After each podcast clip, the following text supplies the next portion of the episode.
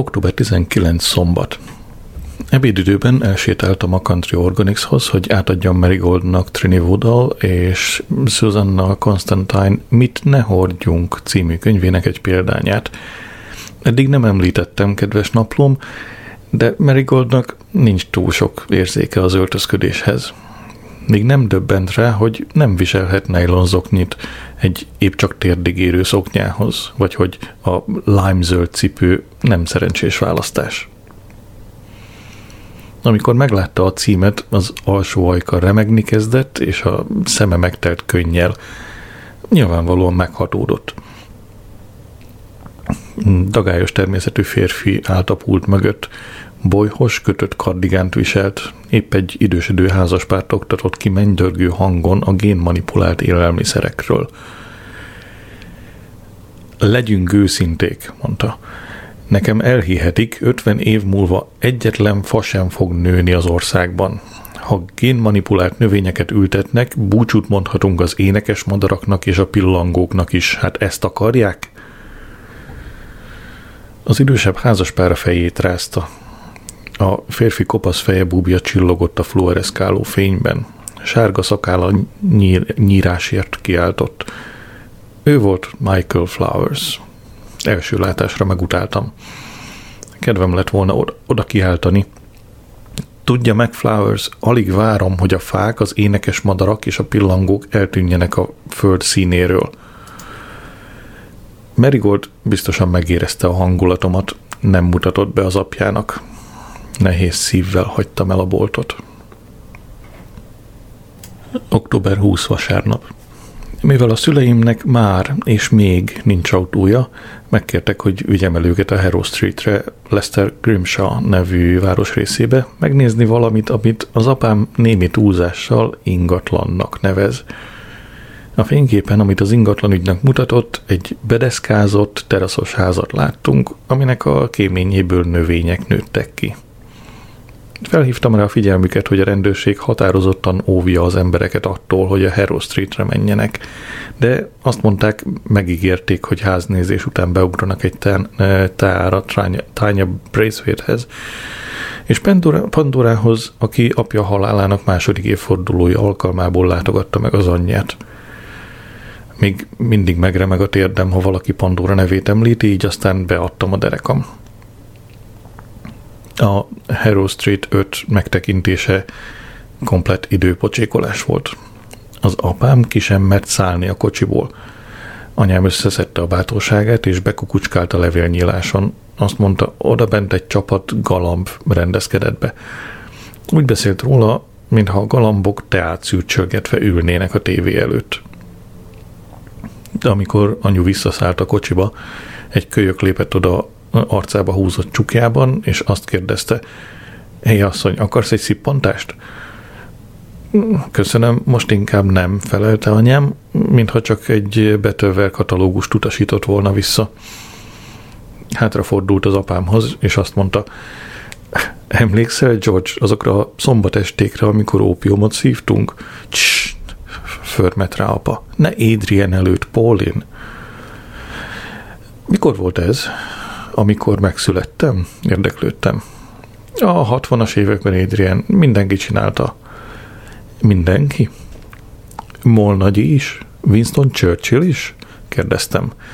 Felfordult tőlük a gyomrom. Nem szóltam, amíg tányaházához nem értünk. Pandora elbűvölően szép volt krémszínű nadrág kosztümjében, sose feledem el. A tálalóasztalon égő gyert, egy égő gyertya és egy váza piros virág mellett Iván nagyméretű fényképe állt. A fénykép akkor készült, amikor még tánya férje volt. Senki sem emlegette fel a tényt, hogy éppen anyámmal volt nászúton, amikor megfulladt. Arról sem emlékezett meg senki, hogy a tragédia idején apám tányával élt. Amikor Pandora kiment a kertbe rágyújtani, követtem, és megkérdeztem, adná-e interjút könyvem a hírességek és az elmebaj számára. Hátra vetettem színű haját, és rám fönnyett. Fönnett. Az van idejéről fönnett. hogy merészelsz hírességnek nevezni? Én komoly politikus vagyok, akik ki sem látszik a munkából. Erre azt mondtam, gyakran látom a Hello magazin lapjain, kéz a kézben különböző vén szivarokkal. Azt mondta, a paparazzikkal szemben tehetetlen. Szótlanul cigizett, miközben én az arcát néztem. Aztán sóhajtott egy nagyot. Megkérdeztem, mi a baj. Azt felelte, hiányzik az apja. És még hozzátette, beszélt neked róla valaha is az anyád? Elmondtam, hogy én se tudok többet, mint ami megjelent az újságokban, és az anyám mély hallgatásba burkulózott a tragédia okozta trauma következtében. Annyira traumában volt, hogy apa temetése után egy héttel visszacsábította apukádat anyutól, jegyezte meg keserűen. Ez gyerekes hozzáállás Pandora. Az egész generációjuk erkölcsileg korrupt. Beszéltem neki a szüleim 60-as évekbeli drogozásáról, nevetett és közölte, hogy néhány szippantás szombat esténként még nem nevezhető drogozásnak. Ezután elmondtam, mi van szegény vak nigel Azt mondta, már tud róla, és össze is hozta őt a Vakok Intézetének fő góréjával. Tanácsadásra? kérdeztem. Nem, pénzgyűjtésre, felelte. Nigel jó, jó kapcsolatban van a meleg maffiával. Nigel a belépünk a rózsaszínek pénzéhez. Tánya behívott minket teázni. Kellemetlen egy órát töltöttünk az evéssel ivással és ivára való emlékezéssel, ám mindannyian kínosan ügyeltünk rá, nehogy szóba hozzuk vízbefúlása körülményeit. Hogy oldjam a feszültséget, elmeséltem Pandorának, hogy írtam Tony Blairnek, és megkértem küldjön igazolást a tömegpusztító fegyverek Ciprus ellen való 45 percen belüli bevethetőségéről.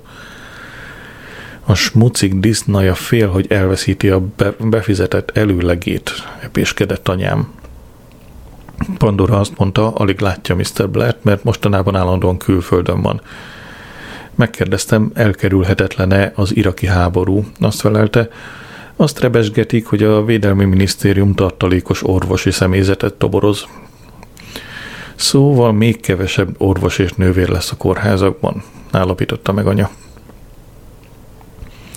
Anya nyilván plegykálkodott, amíg Pandorával odakint voltunk, mert Tánya megjegyezte, hallom, új barátnőd van, Adrian. Hogy hívják? tudakolta Pandora. Vettem egy nagy lélegzetet és kibögtem. Marigold Flowers.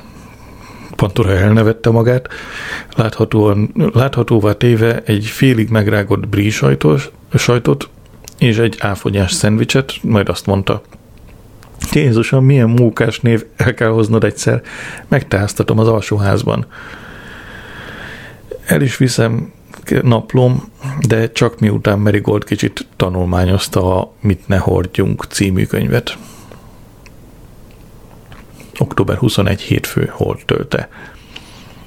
Felhívott az ügyvédem David Barwell, és értesített, hogy megkapta a papírokat Mark Gazembertől és a jelzálog bankomtól, és figyelmeztetett, hogy hiányzik még 8000 font. Megkérdezte, míg én szándékozom fedezni a különbözetet. A számológépemen úgy kalkuláltam, hogy csak 3000 font készpénzre lesz szükségem, ellenkeztem. Biztos gyengék voltak már az elemek, mondta Barwell. Napelemmel működik. Mostanában nem volt részünk túl sok napfényben, nem igaz, Mr. Moore? Nyilvánvalóan tévesen számolt. Ismét megkérdezte, még én szándékozom fedezni a különbözetet. Megmondtam neki, hogy 4000 fontnyi nehezen összekucorgatott megtakarításom van a Leszteri építőipari szövetkezetnél, és remélem, hogy a maradékot kölcsön kérhetem valakitől. A jog nem reményeken alapszik, Mr. Moll, hanem tényeken. Hétvégéig be kell hozni a teljes összeget az irodámba, vagy az ingatlant visszateszik az eladó lakások közé. Aztán megkérdezte, szeretnék-e találkozni egy független üzleti tanácsadóval. Erre megmondtam, hogy egy, üzletem, üzleti, egy független üzleti tanácsadó beszélte rá apámat, hogy nyugdíját az igazságos életbe fektesse. Barwell sokáig hallgatott, majd annyit mondott, megértettem. Azonnal felhívtam a bankomat Kalkuttában, és elmagyaráztam szorult helyzetemet a vonal túloldalán lévő hölgynek. Azt mondta, küld nekem egy hiteligénylő lapot. Megkérdeztem Kalkuttából küldie. Nem, Watfordból. Október 12. Ked, eddig semmi hír a banktól. Munka után találkoztam Merigolddal, kock, kockás szalagot viselt. Felhívtam Kalkuttát. Egy fazon azt mondta, hogy október 12-én hétfőn postáztak egy nem, valószínűleg október 21-én csak rosszul van írva. Szóval egy fazon azt mondta, hogy október 21-én hétfőn postáztak egy hiteligénylő lapot, bizonyos E. volnak az USA-ba, az észak-karolinai Leicesterbe. Megkértem, hogy küldjék el ismét a nyomtatványt, ezúttal a pontos névre és címre. Megmondtam, hogy mennyire sürgős. A P élete a, nyerte a Booker díjat tegnap este. Anyu megkérdezte, miről szól. Elmondtam, hogy egy hindu keresztény muszlim fiúról, aki egy évet tölt egy mentőcsónakban a csendes óceánon egy bengáli tigrissel. Miért nem ette meg a tigris a fiút? kérdezte anya. Hát, ha a tigris megeszi a fiút, akkor nincs regény, érveltem. De ennek semmi értelme, ellenkezett. Apám, a nagyra becsült irodalomkritikus is csatlakozott hozzá. Közölte, egy kölyök öt percig sem maradna életben egy éhes tigris mellett.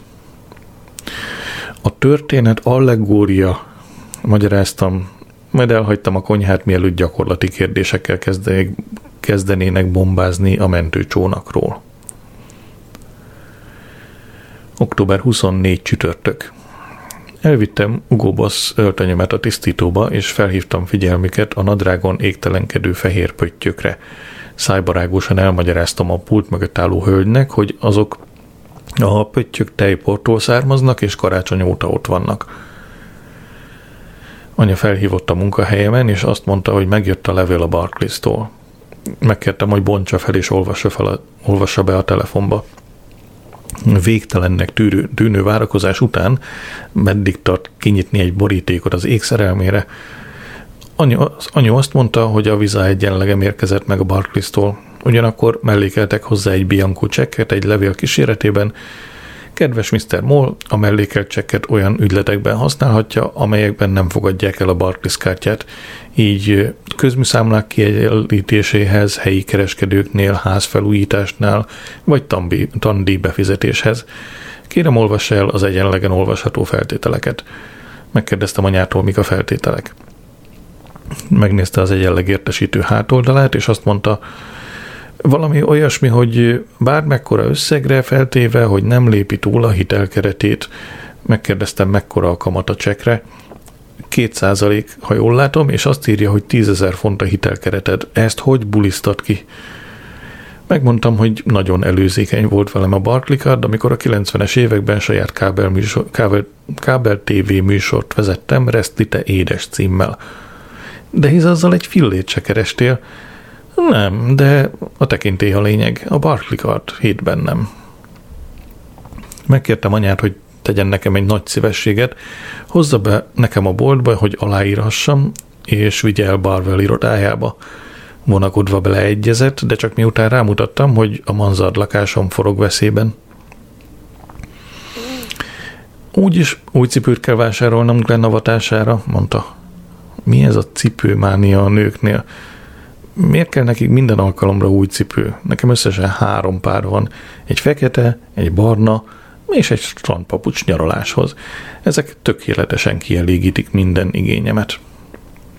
Este tíz óra.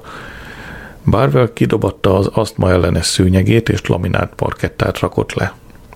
A David Barwell ügyvédi folyószám ügyféli folyószámrára szóló e-mol által aláírt 8000 fontos vizacsek biztonságosan bekerült a rendszerbe. Angela kitöltetett velem egy csomó hivatalos papírt, megkérdezte, szeretném elolvasni, mielőtt aláírom őket. Gyorsan átfutottam, aztán azt mondtam, nekem ez kínaiul van. Akár csak Mr. Barwellnek nézett a főnöke irodája felé keserűen. Most meg a parketta nem tetszik neki. Túl csúszós. Angela szerint egy héten belül beköltözhetek a lakásba. Október 25 péntek. Este 9.45 vesző futás. Miközben elraktam az ügylettel kapcsolatos papírjaimat a tűzbiztos, páncélszekrénybe, én is elolvastam a levelet, amit a Barclay Card mellékelt a csekkhez. Megdöbbenve, felháborodva, halálra rémülve vettem tudomásul, hogy a csekk kamata 21,2%, nem pedig 2%, ahogy anyám tévesen bediktálta nekem a telefonba. 2% csupán a kezelési költség, 160 font. Az utóbbi időben nem sokat csütött a nap, ezért nem bíztam magam a számológépemre, hanem inkább felhívtam a haveromat, Parvest, aki most tette le a könyvelői vizsgát. Azt mondta, 25 fontot kér a telefonos tanácsadás első 10 percéért, utána pedig percenként további 2 fontot. Gyorsan bediktáltam neki az adatokat, és megkérdeztem, mennyit kell majd fizetnem 8000 font után. 11 perc múlva, amely alatt Párvez csomó időhúzó, fölösleges kérdéssel bombázott, azt mondta. Rámegy a kezed, a lábad és a felső tested. Minimum 162-34 havonta.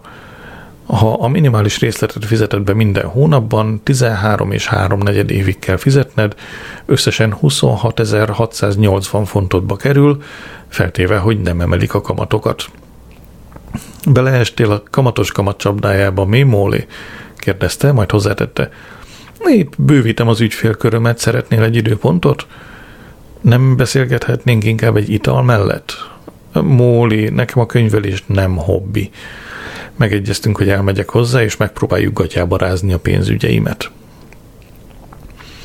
Október 26 péntek. Szerviz, szervizbe vittem a kocsit. Megmondtam Leznek, a szerelőnek, hogy időnként kopogó hangot hallok a motorból. Mégis milyen kopogást? Mintha egy kis foglyol esett emberke próbálná felhívni magára a figyelmet. Lez azt motyogta, hogy valószínűbb, hogy a dugattyú fejjel van baj. Megmondtam neki, hogy pénteken szörűbe a Deep Cut laktanyába akarok menni a fiam avatására. Reménykedjen, felelte. Október 27 vasárnap. Pandorának igaza volt, tartalékos orvosokat és ápolókat toboroznak. Nagy-Britannia fegyverkezik. Ma este felhívtam Marigoldot. Az anyja vette fel, és azt mondta, Netta Flowers beszél. Megkérdeztem, beszélhetnék-e Marigolddal, de Netta azt felelte, És itt kimaradt egy sor, mert hogy az előttem lévő írományban az a következő, legalább egy. Mert hogy és itt most volt egy kis szünet a felvételben, úgyhogy fogalmam sincs, hogy hol tartottam, de az a lényeg, hogy a netta válasza nincs benne abban, amit az én változatomban, és úgy folytatódik a dolog, hogy úgy beszélt Marigoldról, mintha ő lenne Mr. Rochester, Rochester őrült felesége a Jane Eyre-ből elkezdtem összepakolni azt a kevés ingóságomat. Biztos nem volt jó véleménye, túl jó véleménye a lányáról a nettának. Mr. Rochester őrült felesége a padláson lakik. Elkezdtem összepakolni azt a kevés ingóságomat. Egy biztos, nem kell teherautót bérelnem a költözéshez. Az életem elfér egy kombikocsi csomagtartójában, a könyveimmel és a ruháimmal együtt. Október 28 hétfő. 6.30-kor keltem, és felszálltam a Bunkofalváról Leszterbe induló buszra.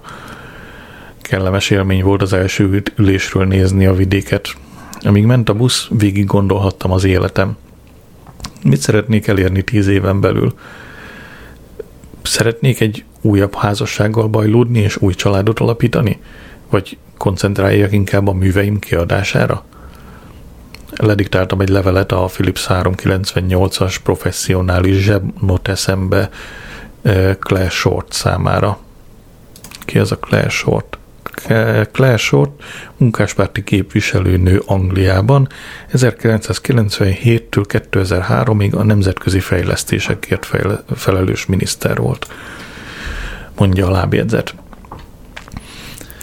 Kedves Claire, Bocsáss meg, amiért a keresztneveden szólítalak és tegezlek, de olyan barátságos és közvetlen vagy, hogy biztos vagyok benne, hogy nem haragszol meg érte. Azt szeretném kérdezni, eljönnél le Leszterbe, hogy interjút készítessek veled a Hírességek és az Elmebaj című könyvem számára.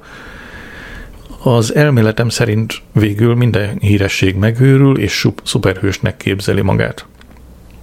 Nem tudok honoráriumot és költségtérítést fizetni, de biztos vagyok benne, hogy rendesen megfizetnek a miniszteri ténykedésedért. Nekem a vasárnap délután felelne meg.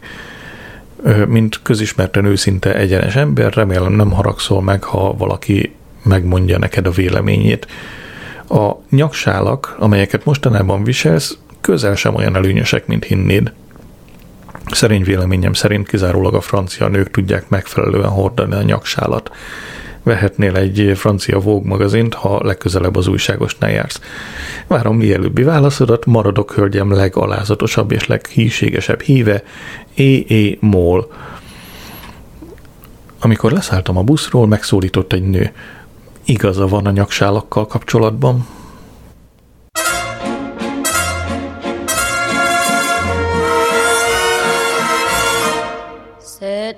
qui m'obsède jour et nuit. Cet air n'est pas né d'aujourd'hui.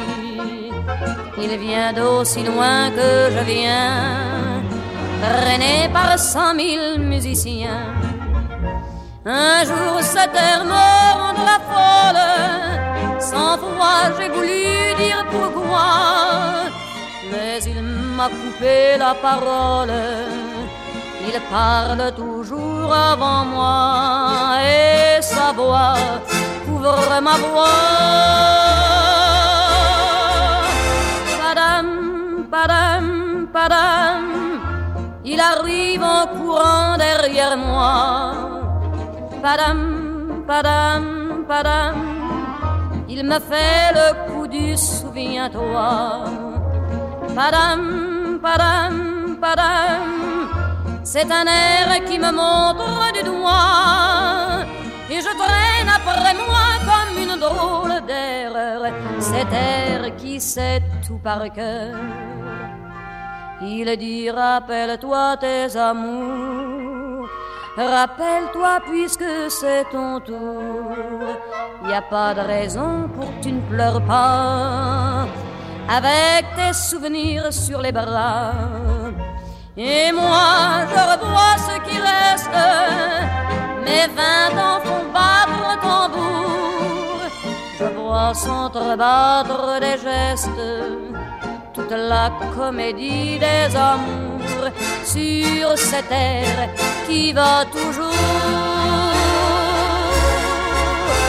Padam, padam, padam, des je t'aime de 14 juillet padam, padam, padam, des toujours qu'on achète au rabais. Padam, padam, padam, des veux-tu en voilà par un paquet. Et tout ça pour tomber juste au coin de la rue, sur l'air qui m'a reconnu.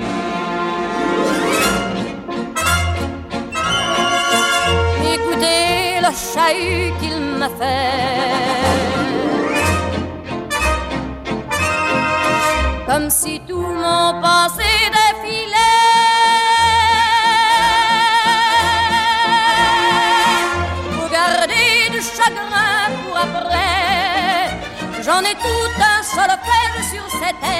qui bat, qui bat comme un cœur.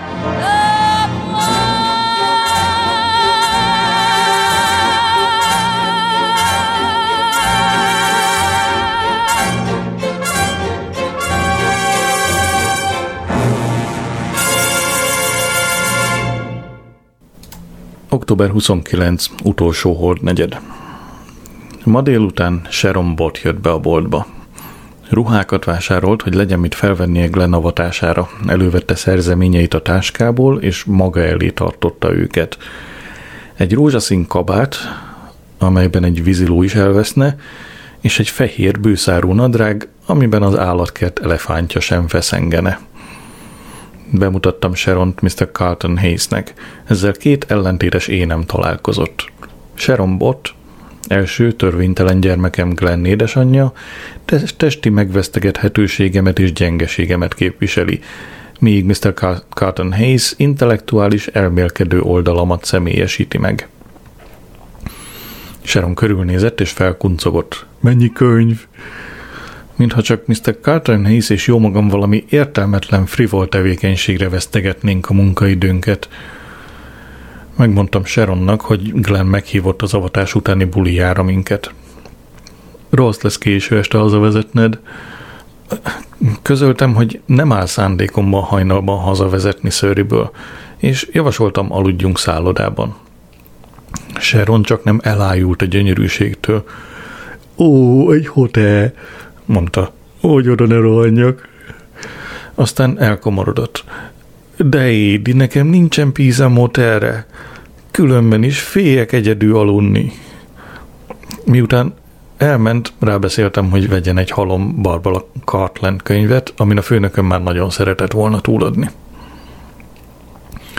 Felhívtam lesz, hogy a kocsi felől érdeklődjek. A kis emberke még mindig a motorban van, mondta. Október 30 szerda. Ma is buszoztam. Reggel felhívtam lesz, azt mondta, a kis emberke vagy meghalt, vagy lelépett. Harsány röhögést hallottam a háttérből. Azt akarja mondani, hogy kész a kocsim, és elhozhatom? Jelenleg próbaúton van. Mi lenne, ha 5 óra körül érte jönne? Délután háromkor Mr. Carter hayes átrendeztük a kirakatot. Központi témánk a középkelet volt. Mikor felpillantottam, a saját automat pillantottam meg, amint leparkol a mozgássérülteknek fenntartott helyen. Egy fiatal szerelő szállt ki belőle overálban, és bement a szemben lévő Footlocker sportboltba. Azonnal felhívtam Leszt, aki azt mondta, az egyik srác a fülest kapott, hogy új Adidas edzőcipők jöttek Leszterbe, és érkezési sorrendben szolgálnak ki. Legyen már szíve, Mr. Moore maga is volt egyszer fiatal. Fagyos hangon közöltem, hogy csupán 34 éves vagyok. Bocsánat, jóval idősebbnek gondoltam. Az antik könyvek közt kétségtelenül koravén lettem.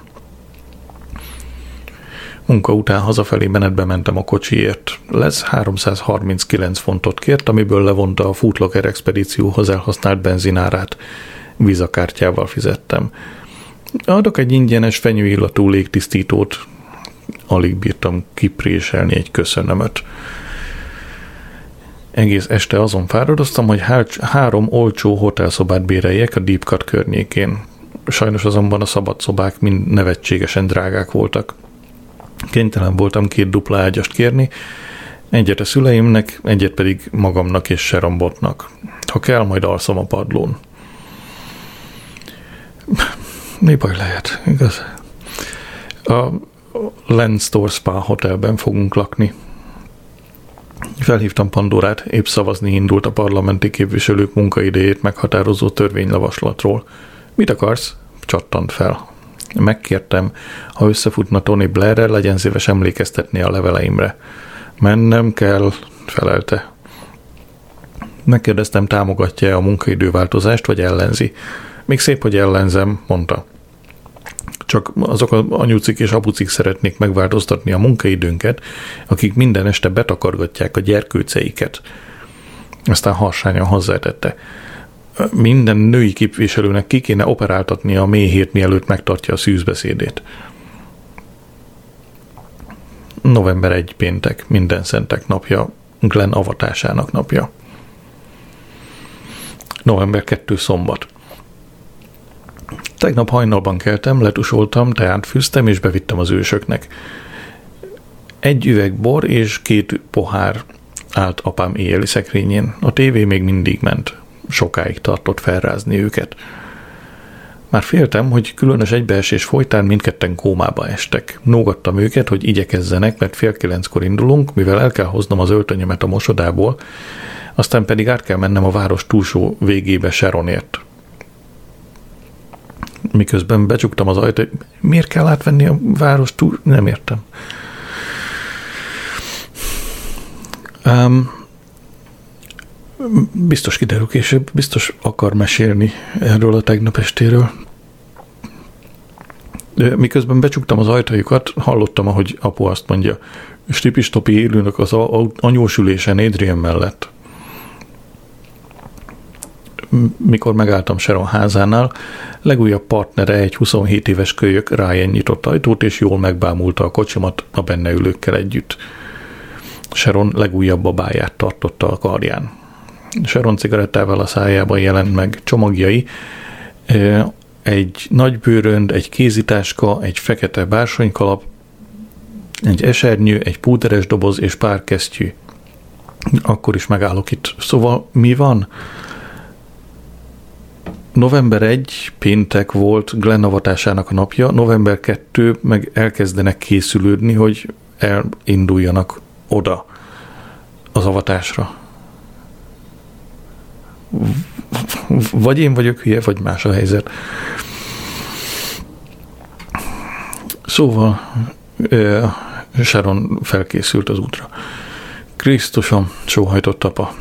Olyan, mint egy játékos a Cracker Jackből. Mi az a Cracker Jack? A Cracker Jack angol gyermekműsor volt, játékos vetélkedőkkel és más műsorszámokkal. Az egyik játékban a játékosok minden jó válaszért kaptak egy ajándékot, de ha bármelyik tárgyat lejtették, kiestek a játékból. Okos. Mondta a lábjegyzet. Az okost nem, azt én mondtam. Kiszálltam a kocsi, és nem gondoltam komolyan. Kiszálltam a kocsiból, és kinyitottam a csomagtartót. Ryan mellém szegődött a kocsi hátuljánál. Mikorra hozod vissza holnap? kérdezte. Azt feleltem, az időjárási körülményektől függ, és a közlekedéstől. 12.30-ig itt kell lennie, közölte. Jelenésem van a Cooper házban úgy mondta, mint ha ő lenne a technostar Fatboy Slim, aki a Stringfellows-ban fog fellépni, miközben csupán arról van szó, hogy esténként 8 fontért Veralin lemezeket játszik le a Cooperház nevű öregek otthonában. Tovább tartott a Deep Cut, a Deep Cut laktanyába érni, mint vártam, de nem számoltam a sok cigaretta szünettel, amit az utasaim igényeltek nem de, hanem mert van odaírva, és sokkal több értelme van a mondatnak, megmagyarázza, hogy miért tartott tovább. E, mert a sok cigaretteszünettel nem számolt, amit igényeltek az utastársai, így aztán sokáig tartott a Dipkat laktanyába érni, ahogy elmondta. Érted? A laktegyához érve kénytelen voltam a kocsi hátsó átvenni az inget, öltöny, nyakkendőt, amikor kiszálltam, anyám felsikított. Mi az a fehér izé a nadrágodon? Rá köpött egy zsebkendőre, és megpróbálta ledörgölni a pöttyöket, de a vegytisztító folyadék mindörökké beleégette őket a szövetbe. A nap túlnyomó részét a combomhoz szirított kézzel töltöttem, mint aki épp most készült tockost adni egy kisgyereknek. Tockos deréken hallottam. A nap túlnyomó, nem, ezt már mondtam, egy rendkívül magas és kulturált fazon, Frobisher Name tábornok felszólította az egybegyűlteket, hogy legyenek büszkék fiaikra és lányaikra, akik arra készültek, hogy a királynő és az ország szolgálatába lépjenek. Ezután a katonák a katonazenekar kísérete mellett fel s alá meneteltek. Mi vettük észre Glent először. Aztán Sharon is kiszúrta és könnyekben tört ki. Átkaroltam. Apám felvette az ünnepséget a mini videókamerájával. Írtó büszke voltam, mikor a szemle alatt a tábornok egy teljes percig beszélt Glennel. Amikor Glenn csatlakozott hozzánk a délutáni teánál, megkérdeztem, miről beszéltek. Megkérdezte, hova való vagyok, kérdezte Glenn. Mondom, Lesterből, uram. Mire ő? Lesterből? Nem ott készítik a Volkers chipet? Chipset? Erre én? De igen, uram. Mire ő? Szereti maga a chipset bot. Erre én? Igen, uram. És melyik a íz a kedvence bot? Mire én? A sajtos hagymás, uram. Erő, kitűnő bot. Mire én? Köszönöm, uram. Nem tettem szóvá Glennnek, de az igazat megvalva, kedves naplom, kiábrándítónak találtam a beszélgetésük banalitását. Különösen most, amikor küszöbön áll a háború. Nem maradtuk sokáig, sokáig a bulin, amit egy Na még egyszer, nem maradtunk sokáig a bulin, amit egy söröző külön termében tartottak. A szüleim komplet idiótát csináltak magukból. Amikor a Let's Twist Again-re táncoltak, nem, nem fogom lejátszani. És azt hiszem Glenn megkönnyebbült, amikor között, közöltük, hogy hazamegyünk a Lendor Spa hotelbe. Mielőtt eljöttünk, azt mondta, szeretném, ha lefényképeznének a szüleimmel. Az egyik haverja, egy Robi nevű félénk katona csinálta a képet. Glenn állt középen, mi pedig Sharonnal két oldalról átkaroltuk a vállát. Glenn el volt ragadtatva. Némi szomorúság tölt el, amiért Glennnek nem adatott meg, hogy rendes családban nőjön fel. Holnap kora reggel repülőre száll a Getviken, hogy egy hét eltávozásra utaz, utazzon Tenerife-re néhány katonatársával. Adtam neki 50 fontot, bár nem igen engedhetem meg magamnak. Így megy ez. A Lendor egy házas pár, úgy hívják őket, hogy Len és Dorin Leg. Mivel rajtam kívül senki másnak nincs érvényes hitelkártyája a társaságból, Len Leg az enyémet már fénymásolta le. Apám megkérdezte, hogy nyitva van-e még a bár. Len Leg egy nagy sóhajjal az égnek emelte a szemét, aztán előkotott egy nagy kulcscsomót, és kinyitotta a bár előtti rácsot. Közfőnök, mondta apu, és hideg pesgő után érdeklődött. Hideg nincs, felelte de betehetem a mélyhűtőbe fél órára. Ne fáradjon, állította le apa. Fél óra alatt ráébredek, hogy a 300%-os felárat fizetek, és elmegyek kedvem az egésztől. Most hozza a pesgőt, vagy soha. Miután megkaptuk az italainkat, Dorin legjött a bárba, és vékony hangon azt mondta, azt hittem, jössz lefeküdni, Len. Látod, hogy dolgom van, Dor, menteketőzött Len. Dorin legvádlón nézett ránk, és azt mondta, fél hat óta talpon van. Az EU jogszabályai alatt, mint a szálló lakóinak, jogunk van akár 24 órán keresztül ebben a bárban iszogatni, ha úgy tartja kedvünk. Nincs ide írva, de nem mondom el, hogy ki mondta ezt. Megkérdeztem Dorian Legget, van-e valami ennivaló a bárban. Este fél, tizen, fél tizenegy után nincs, felelte. Sharon idegesen, idegesen fészkelődött mellettem a bárszékén. 11-15 volt, és két óránként ennie kellett. Apá, apám sajnálkozott, nem, apám ajánlkozott, hogy felméri a környék kaja lehetőségeit. Dorin legközölte, hogy a közelben minden zárva van, de a szobánkban a minibár tele van csokoládéval és rákcsálni valóval.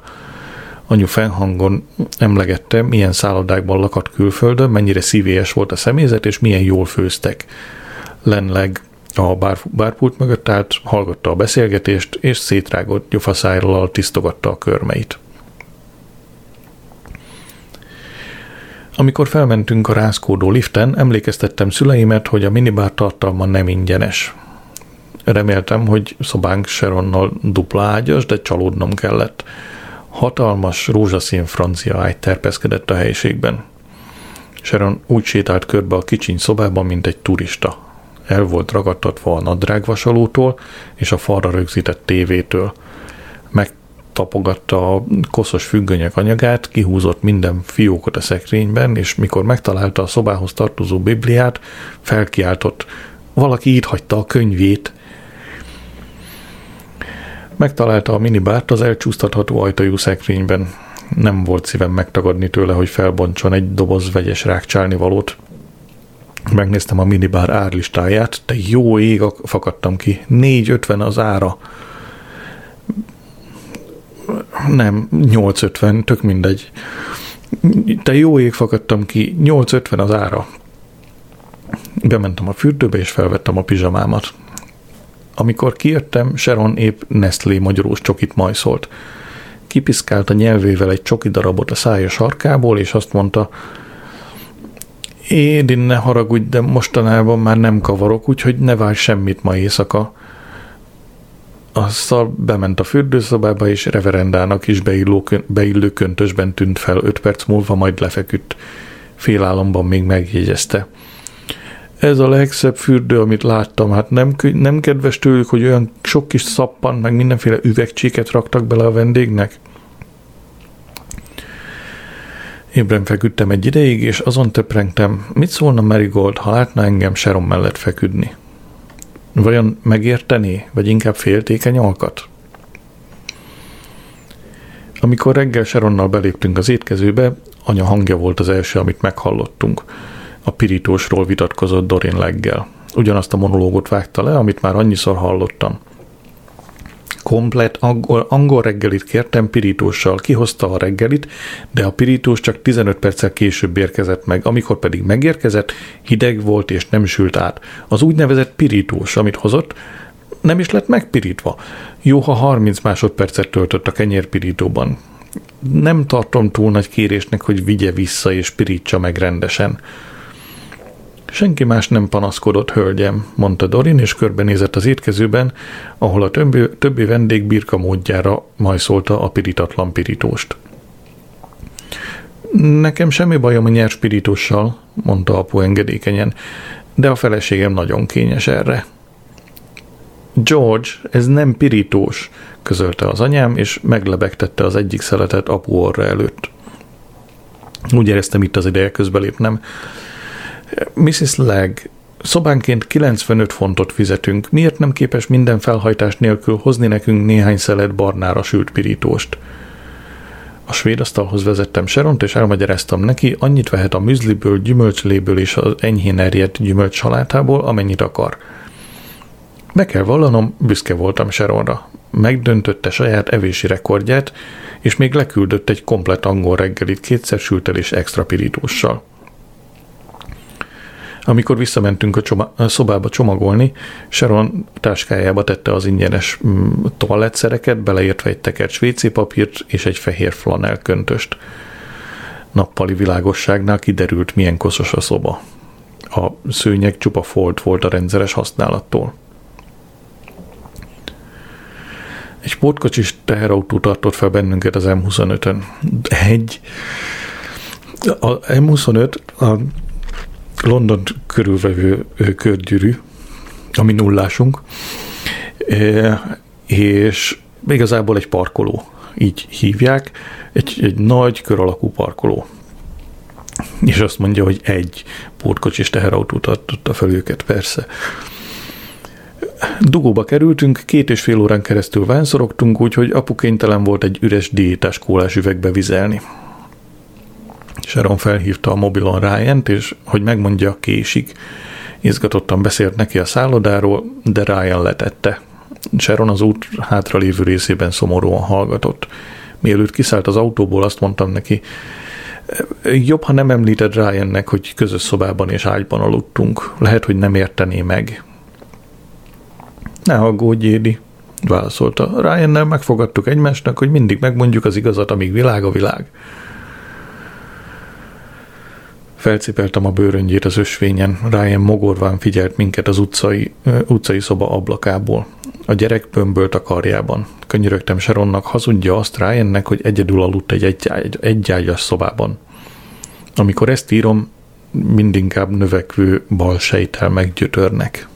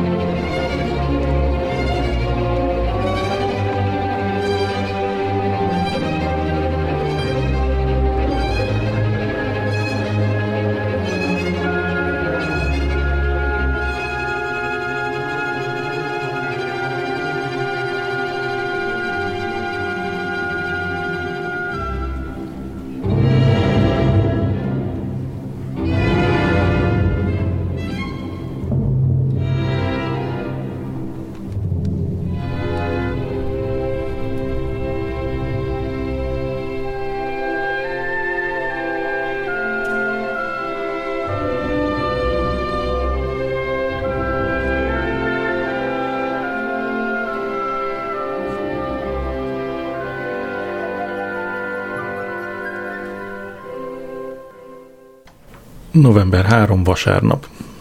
Miután Sherry Blair úgy döntött, nem reagál meghívásomra a Leicester és Rutland kreatív írócsoport december 23-ai vacsorájára, írtam Ruth Randallnek, aki egy angol bűnügyi regényíró, segít ki a lábjegyzet.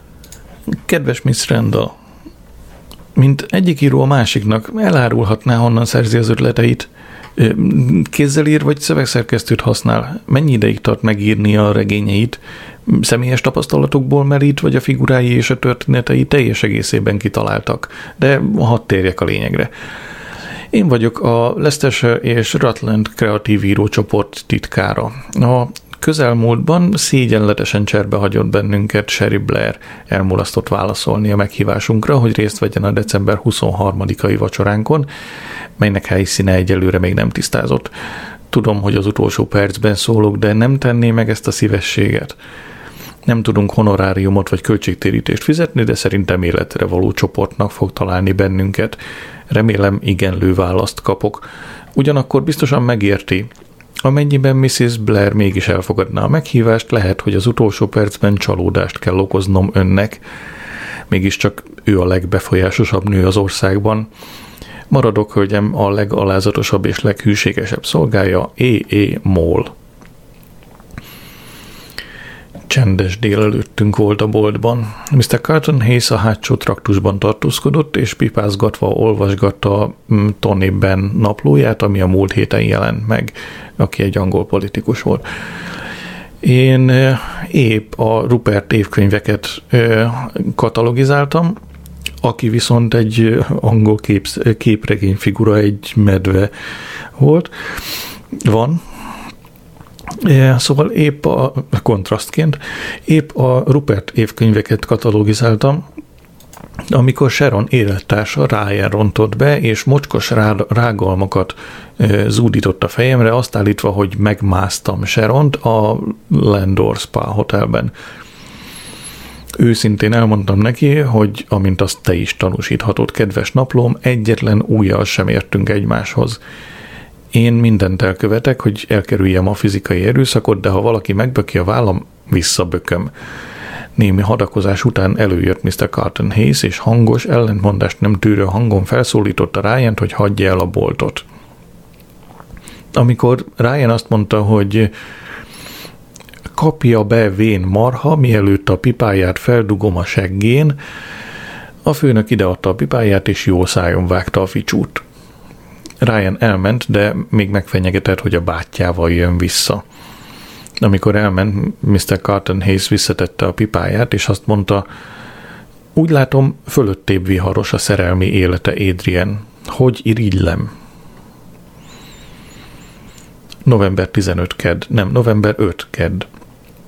Tegnap este felhívtam Marigoldot, és megkérdeztem, volna-e kedve velem tartani a tűzoltóság által szervezett mágia partira, amelynek teljes bevétele a sztrájk alapjukba megy. Mert hogy november 5-e a, a, a parlament majdnem felrobbantásának ünnepe. Öm, szerintem nem, nem pontos, amit elmondtam. Azt mondta, fél a tűzijátéktól, és elbarikádozza magát otthon a család házi állataival. Sebezhetősége egyszerre izgat és idegesít. A szüleim találtak két disznóhiz oldát, mengold parvak vonzás közlet, von, mi ez a szó? Vonzás körzetében, illetve tudom, hogy mi ez a szó, csak az, azt a szót nem ismertem, amit én mondtam helyette. Mindkettő ugyanazon az egy nyolcat holdnyi, semmit jól nem tűrő termő, termőföldön áll, és 800 métert kell zögykülődni rossz dűlő, olda, dűlő úton, hogy odajussunk. Van engedély a lakása alakításukra, de nincs a telken víz, gáz, áram és csatorna. Elém tettek egy fényképet, és anyám megmutatta, hova szeretnének üvegajtót tenni. Próbáltam lebeszélni őket, de teljesen elvesztették a józanítélő képességüket. Kollektív elmebajban szenvednek, akár Myra Hidley és Ian Brady a hírhet tömeggyilkosok. Sátorban fognak lakni, és maguk végzik az átalakításokat. Még hogy sátorban, aggályoskodtam. Ma vettük a Millecben, mondta anya. Három hálófülke van benne, egy főzőrész és egy kis belső udvar esőponyvával rossz idő esetére.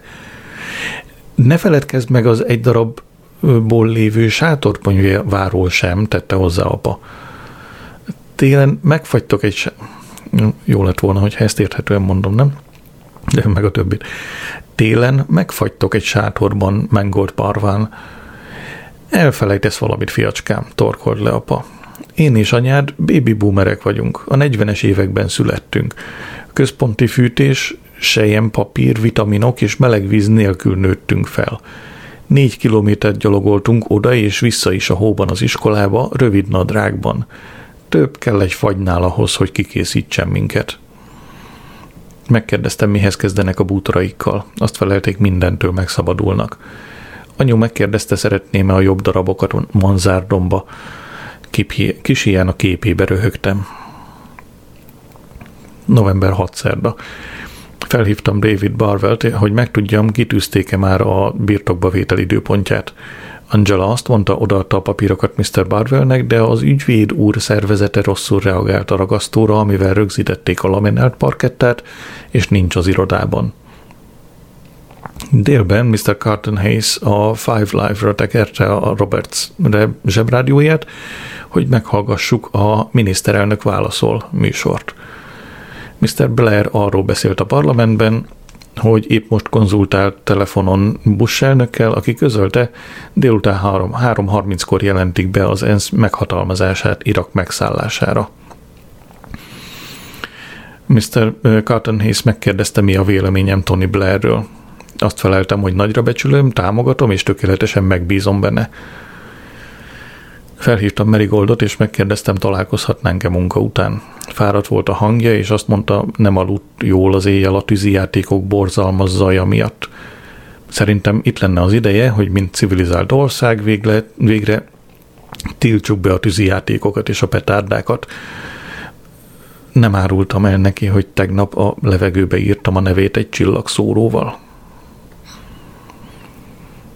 November 7 csütörtök. Felhívtam az ügyvédi irodát. Angela közölte, hogy kész őrültek háza van náluk. Felszedik a laminált parkettát. Követeltem, hogy adja meg a birtokba vétel időpontját.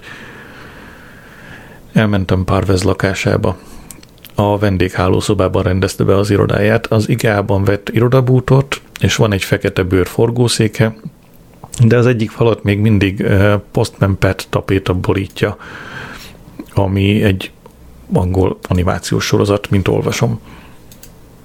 Sejthető volt, hogy nem igazán élik az iroda funkciójához. Meglepve láttam, hogy tradicionális muszlim ruhát visel. Azt mondta, ismét jár a mecsetbe. Azt mondtam, jól el neki a kecske szakál, keskenyebb lett tőle az arca. Leültetett és kifaggatott az anyagi helyzetemről. Elmondtam, hogy 1083-33 az a havi jövedelmem. Ezután végigvettünk egy minden részletre kiterjedő kérdéssort, a válaszokat pedig betáplálta a laptopjába. Többek között megkérdezte, hogy mennyit költök hetente újságra, 8 font, mennyibe kerül a kocsim fenntartása, a havi 100 font, a házon kívül fogyasztott italok, elképesztő 15 font naponta két kapucsinóra a 7-5 napján, és a széles sávú internet előfizetésem havi 35 font leesett az állam. Mire végeztünk, kiderült, hogy a kiadásaim csak nem évi 5000 fonttal meghaladják a bevételeimet. Mire kitöltött, mikor kitöltöttük a kérdőívet, rosszalóan azt kérdezte. Nem emlékszel, amikor D- Copperfield Dávidot Copperfield Dávidot vettük az iskolában, Móli? Azt feleltem, az egyik kedvenc könyvem volt. Emlékszel Mr. Bicaberre. Évi 20 font bevétel és 19 font 19 és fél shilling kiadás egyenlő a boldogsággal. Évi 20 font bevétel és 20 font 6 penny éves kiadás egyenlő a nyomorral. Munkaügyi központ, adósságkezelés, csüdejárás és hajléktalanná válás. Mindketten Parvers monitorját bámultuk, ahol ott virított a keserű igazság számokban kifejezve. Mit tegyek? kérdeztem. Nem költözhetsz be a manzárd lakásba, Móli, nem keresel annyit. Közölte Párvez. Megmondtam Párveznek, hogy már késő, már aláírtam a papírokat és átutaltam a pénzt. Szeretnéd, ha adnék neked üzleti tanácsot, Móli? Nem, feleltem. Nem engedhetem meg magamnak. Az a hazamentem. Menjetek ti is haza, és jövő héten kiderül, hogy Mr. Blair és Bush elnök megtámadhatja-e Saddam hussein és az ő tömegpusztító fegyvereit. Jó éjszakát!